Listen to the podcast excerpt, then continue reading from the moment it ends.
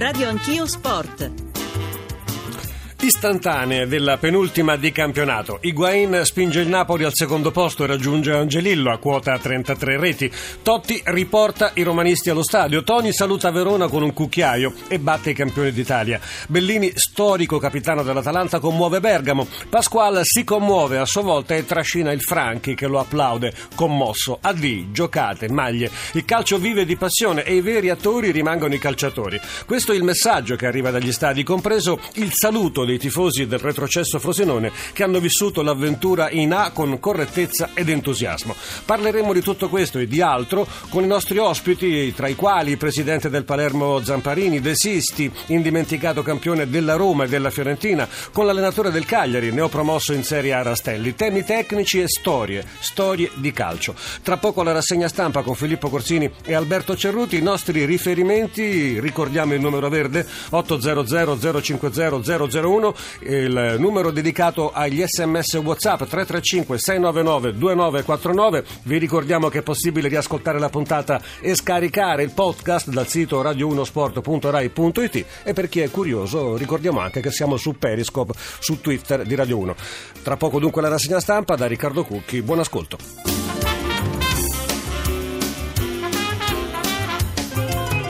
Buongiorno a tutti, è lunedì 9 maggio, il campionato è agli sgoccioli e sulle prime pagine dei quotidiani si parla soprattutto del secondo posto riconquistato dal Napoli, della festa romanista all'Olimpico, tornato a riempirsi per Totti, della sconfitta della Juventus campioni d'Italia, caduta contro il Verona già retrocesso e trascinato appunto da Luca Toni, ieri alla sua ultima partita, è ancora lo scudetto di Modena nella pallavolo e il ritorno di Alex Schwarzer, titola la Gazzetta dello Sport, Re Higuain, il secondo è servito, spazio anche ad Alex Schwarzer, Schwarzer mondiale, ma marcia trionfale verso l'Olimpiade. Sul Corriere dello Sport si scrive Totti, si legge Roma, mentre su tutto sport troviamo Pjanic, Pjanic si avvicina riferito all'interessamento della Juventus al bosniaco della Roma. Buongiorno ad Alberto Cerruti. Ciao Filippo, buona giornata e buona settimana a chi ci ascolta. Dobbiamo correre perché abbiamo poco tempo a nostra disposizione. Accanto a me c'è Valentina Antonelli pronta per la lettura dei giornali. Cominciamo dal posticipo di Torino vinto dal Napoli di Sarri. A pagina 2 della Gazzetta troviamo il titolo Immenso Higuain prende Angelillo e blinda il Napoli. Al secondo posto il pezzo è firmato da Fabio Licari. Sarebbe folle se a questo punto il Napoli fallisse la Champions. All'ultima giornata c'è il Frosinone ormai retrocesso, mentre la Roma, Totti o non Totti, è rimasta due punti sotto e si ritrova il Milan. Fase a gruppi a un passo, estate salva e bilancio bilancio che sorride pensando ai premi UEFA. Quello che non si capisce è come gli azzurri siano riusciti a tenere tutto in bilico fino alla fine, dopo aver annichilito il Torino con l'1-2 Higuain Callejon e dopo aver rischiato la goleada, infatti al 2-1 di Bruno Perez. Il Napoli all'improvviso si mette paura, retra, non tira più in porta. Sentiamo subito Maurizio Sarri dopo la partita. Guarda, non è raggiunto perché abbiamo ancora una partita e le partite sono tutte difficili a priori, visto il risultato di Verona-Juventus, quindi mi fa piacere a Napoli siano contenti, ma mi farebbe molto più piacere se, se, si fa festa la prossima settimana perché vuol dire che siamo andati bene anche nell'ultima partita. Dobbiamo rimanere alla testa sul campionato e cercare di fare quest'ultima settimana di sacrificio, fare un'altra partita di grande applicazione, di grande determinazione e portare a compimento un'impresa che a Napoli è riuscita, mi sembra, tre volte in cent'anni di storia.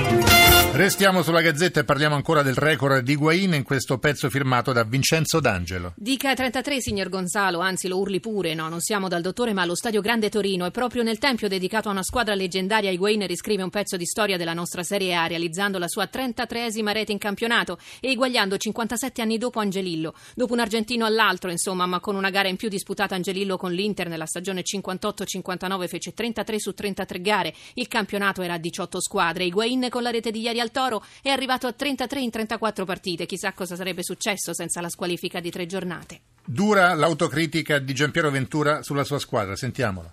Eh, c'è rammarico perché eh, il calcio si come ho detto anche ai giocatori, più che perdere non si può, però il rammarico è, non è di aver perso ma di non aversela giocata almeno nel primo tempo. Noi nel primo tempo abbiamo obiettivamente un po' assistito a un'esibizione del Napoli, quindi se in 45 minuti non fai un contrasto è evidente che, che diventa difficile, soprattutto contro una squadra di grande qualità e con buonissima organizzazione, quindi è un dato di fatto.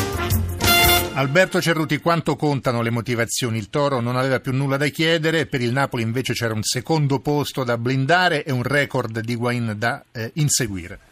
Le motivazioni dovrebbero contare sempre perché lo sport eh, dovrebbe essere in realtà impegno ai massimi livelli. Abbiamo visto ieri sera il Verona eh, già retrocesso si è impegnato contro la Juventus, già campione d'Italia e quindi questa vittoria è merito del Napoli, colpa del Torino. Penso che il Torino abbia già steccato la gara in casa col Sassuolo quando è stato dedicato lo stadio al grande Torino, però riconosciamo i meriti del Napoli che ha una sola piccola pecca, dover aspettare l'ultima giornata per avere la certezza di un secondo posto strameritato. Nell'altro posticipo, come accennato, il Verona ha superato la Juventus al Bentegodi. Su tutto sport troviamo la Juve tira il fiato per la Coppa, però deve svegliarsi. La firma è di Stefano Lanzo. Scudetto in cassaforte dal 25 aprile, tante assenze tra squalifiche e infortuni, dunque zero preoccupazioni né riflessioni. Però la Juventus è chiamata a riattaccare immediatamente la spina perché la Coppa Italia non aspetta e il 21 maggio è dietro l'angolo. Torneranno alcuni big, la squadra avrà motivazioni ben diverse, però lo scivolone di Verona, innocuo per tanti motivi, va prontamente superato e le energie nervose andranno incanalate nella giusta direzione. Dopo 26 partite con 25 vittorie e un solo pari in campionato arriva la sconfitta alla sfida numero 27. All'Olimpico intanto durante Roma-Chievo si è celebrato il Totti Day, 600 volte Totti, titola il Corriere dello Sport riferito alle presenze del capitano romanista. La firma sul Corriere dello Sport di Marco Evangelisti. Fare due conti ancora no, un'altra volta in un'altra vita, quando Francesco Totti non sarà più la Roma e la Roma non sarà più Totti. Oddio, forse ci vorrà un altro universo, non questo in cui l'uomo dei sogni si alza dalla panchina così, perché ogni tanto bisogna fingere di scaldarsi per ingannare la noia. È lui che scuote le coscienze, abbatte le convinzioni, conduce allo sfaldamento i ragionamenti più serrati. È lui che, debitamente ferito nell'orgoglio, in sei frammenti di partita segna quattro gol, modella due assist, travolge la classifica, fa un upgrade alla Roma, la sua Roma, quella per la quale ha giocato a ieri 600 gare in Serie A, terzo nella storia italiana dietro Zanetti con 615 e Maldini con 647. Allora Alberto, per fortuna nel calcio contano ancora le passioni. Ieri l'Olimpico è tornato a riempirsi proprio per Francesco Totti. Questa è la notizia più bella e speriamo che non si tratti di un episodio isolato. Io mi auguro che il prossimo anno con, eh, come pensiamo tutti, o senza Totti l'Olimpico sia pieno come ieri, perché senza il grande pubblico non ci può essere il grande calcio. Bene, su Repubblica c'è il fondo di Gianni Mura come ogni lunedì eh, dedicato al campionato e questo fondo comincia dalla festa andata in scena a Frosinone nonostante la retrocessione in B della squadra di Stellone, la lezione degli applausi a chi va in B. Questo è il titolo e questo è il pezzo di Gianni Mura. Inizio con un omaggio al Frosinone. Se vediamo in tv una squadra retrocedere nel suo stadio tra gli applausi, siamo sicuri che non si tratta di uno stadio italiano. Invece no, è accaduto a Frosinone. Una lezione di serietà, sportività e dignità in una settimana di sogni in libera uscita sull'onda dell'Ester, naufragando sogni più piccoli come quello di salvarsi al primo anno in Serie A. Quello del Frosinone è crollato ieri e con tutta probabilità anche quello del Carpi. Non gli servirebbe nemmeno vincere a Udine se il Palermo batterà il Verona, retrocesso da tempo. Stesso tema anche sul Corriere della Sera, retrocessi e applauditi. Il pezzo sul Frosinone è firmato firmato da Cristiano Gatti. È tutto relativo anche il dramma della retrocessione. Per la gioia dei Lotiti il Frosinone toglie il disturbo, ma nei paraggi del Matusa non esiste traccia di dramma. Chi calasse da Marte penserebbe d'essere all'Ester, Ciociaria British, che ha ieri irretito e irritato le big vincendo lo scudetto di Sua Maestà. Stessa baraonda, stessi cori, stessi striscioni. Uguale il grazie collettivo, difatti lo chiamano già pomeriggio all'inglese, ma è una stupida frase fatta. Piano titolo è un fantastico pomeriggio alla Ciociara con il festoso omaggio popolare alla retrocessione. E anche questa, Alberto, è una bellissima storia storia perché ieri il Frosinone sembrava avesse vinto lo scudetto per quello che si è visto sugli spalti del Matusa. Anche il meraviglioso pubblico di Verona che a prescindere dalla festa Totti, a Toni si è sempre comportato in maniera incredibile applaudendo la squadra. Il Frosinone è un esempio per i suoi tifosi ma anche per il Presidente perché è l'unica squadra delle ultime sette che non ha cambiato l'allenatore e quindi ha dimostrato coerenza, coraggio. Le altre due squadre retrocederanno avendo cambiato l'allenatore, quindi questo è un esempio da seguire per il futuro. Torniamo sulle pagine di Repubblica, si parla di Montella e della sconfitta della Sampdoria nel derby di Marassi. Montella ai saluti, Lite Conosti, per lui c'è in vista la nazionale, la firma di Enrico Currò e di Stefano Zaino. C'erano modi migliori per dirsi addio dell'ultima partita di Montella Marassi sulla panchina della Sampdoria, una batosta nel derby, una lite per interposta televisione col DS Ostia, una salvezza aritmetica grazie alle disgrazie altrui. È tuttavia possibile che il divorziando presto si consoli e scattato in testa alla corsa per la successione di Conte alla guida della nazionale, la concorrenza non gli manca, tra lui Ventura, De Biasi, Gasperini e Mazzarri, il presidente della FIGC Vecchio sceglierà il CT del biennio più complicato nella storia azzurra, quello che porta al Mondiale 2018. Allora Alberto, ci dicono che le quotazioni di Vincenzo Montella siano in netto rialzo per quello che riguarda la panchina azzurra. Che ne pensi?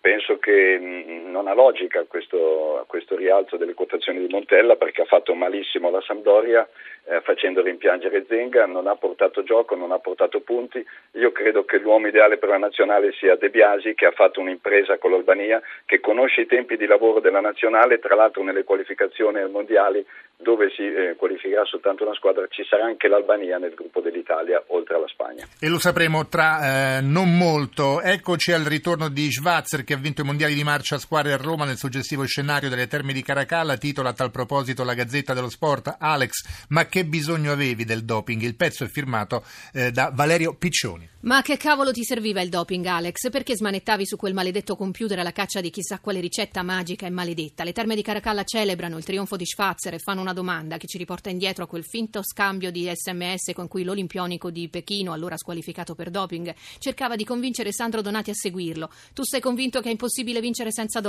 Voglio dimostrarti il contrario. Allenami. Intanto Modena riconquista lo scudetto della pallavolo. Abbiamo scelto il pezzo della stampa di Torino. Modena riporta lo scudetto a Volley City. Il pezzo è firmato da Roberto Condio. Volley City non aveva mai atteso così a lungo una festa tricolore. L'ultimo digiuno di Modena è durato ben 14 anni e anche lo sforzo decisivo per concluderlo è stato un supplizio. Sotto per 1-2 in gara 3 nella finale contro la sorprendente Perugia e poi ancora 3-8 nel tie break è arrivato un 3-2 da batticuore ma ancora più esaltante. La capitale delle schiacciate cominciò a vincere scudetti nel 1953 con la Minelli. Sentiamola la soddisfazione del tecnico di Modena, Angelo Lorenzetti.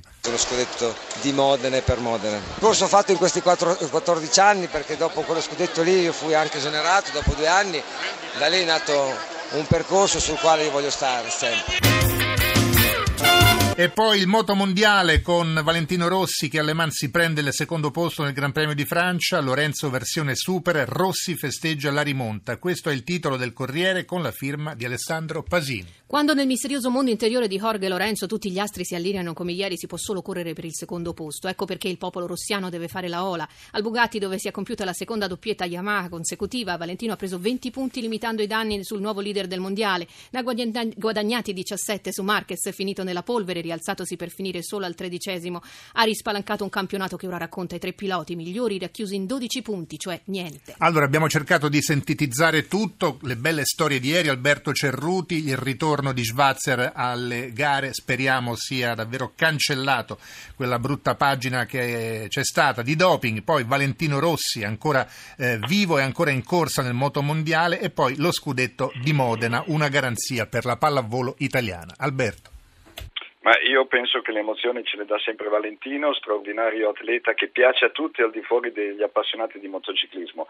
Purtroppo Valentino, come la Ferrari, si deve sempre accontentare del podio. Speriamo nella prossima gara, il 22 maggio al Mugello, aspettiamoci un grande Valentino che torni a vincere. Alex Schwarzer, sei pro o contro il, il nostro azzurro? che ha avuto molte Schwarzer... critiche nei giorni scorsi. Io dico che Schwarzer ha pagato, eh, è, finita la squalifica eh, ha il diritto, al dovere di tornare, speriamo che vinca in maniera pulita, sarebbe una bella risposta per tutti. Bene, abbiamo parlato davvero di tutto ringrazio Valentina Antonelli per la lettura, vi aspettiamo tra poco dopo il GR1 con i nostri ospiti, naturalmente Alberto Cerruti rimane con noi. Grazie a tutti per essere stati qui su Radio Anch'io che va avanti dopo il GR1, restate con noi.